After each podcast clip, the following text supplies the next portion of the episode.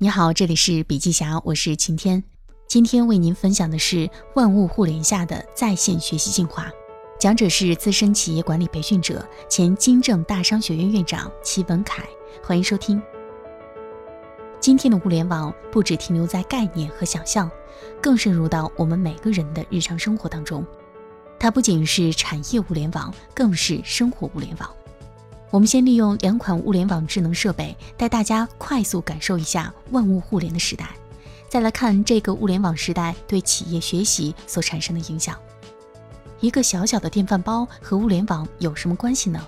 这就要从一碗饭说起。想吃到一碗好饭，要解决的第一个问题是大米。包装袋上都会有一个条形码，扫码识别系统应运而生。将电饭煲与手机连接，用手机扫描包装袋上的条形码，机器就能自动识别这是哪种大米。之后呢，将相应的蒸煮曲线推送给电饭煲，调节相应的蒸煮方案。除了根据不同大米调节不同的蒸煮方案，智能电饭煲还会去揣摩用户的口味。每个人喜欢的米饭口感都不尽相同。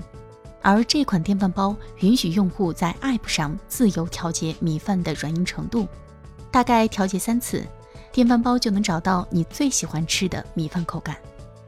当这样的电饭煲被售出六十万台以后，这款电饭煲的生产商就可以从后台拿到大数据，精准的了解全国人民对米饭的口味。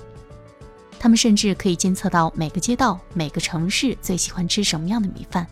某种大米的重复购买率是多少？等等，你可能会问，这些数据的商业价值是什么？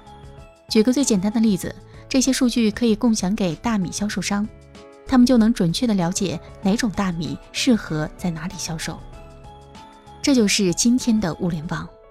如果你认为这个案例还仅仅是数据统计的话，那么我们再举个例子：云南有一家花卉公司，种植玫瑰、郁金香等等。然后呢，卖给花卉市场，花卉市场再卖给消费者。某天，这家花卉公司找到一家物联网公司谈合作。花卉公司表示，很多人不懂养花，最主要的原因就是不了解湿度、温度、光照和肥力四个指标。但是呢，他们可以合作一款监测仪，帮助那些植物杀手养花。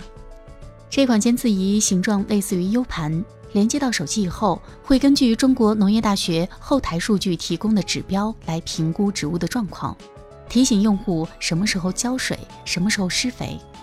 这就是物联网对生活的改变。可是，物联网对这家花卉公司的改变是什么呢？首先，这家公司由农业公司转变成了智能硬件公司。当这款监测仪销售量超过一百万时，这家花卉公司已经有了比中国农业大学和中国农业部都要庞大的数据库。他们精准的知道上海哪个弄堂的人喜欢君子兰，北京哪条胡同的人最喜欢虎尾兰。从此，这家花卉公司生产的所有花卉根本不需要经过批发商，直接送到花卉批发市场，库存周转大幅提升。于是，第二步，它变成了大数据公司。第三步呢，它的很多用户都在线上，干脆把用户拉到一起做成社群，它可以不断的跟用户互动。于是呢，它又变成了社群营销公司。原来只是种植花卉的农业公司，逐渐变成了科技公司、大数据公司、精选渠道公司。现在呢，又有了社交电商业务，这就是物联网带来的机遇。那么，物联网时代下的在线学习进化应该如何进行呢？如果你有兴趣的话，欢迎阅读全文。由于时间关系，今天的音频分享就到这里，感谢收听，我们明天见。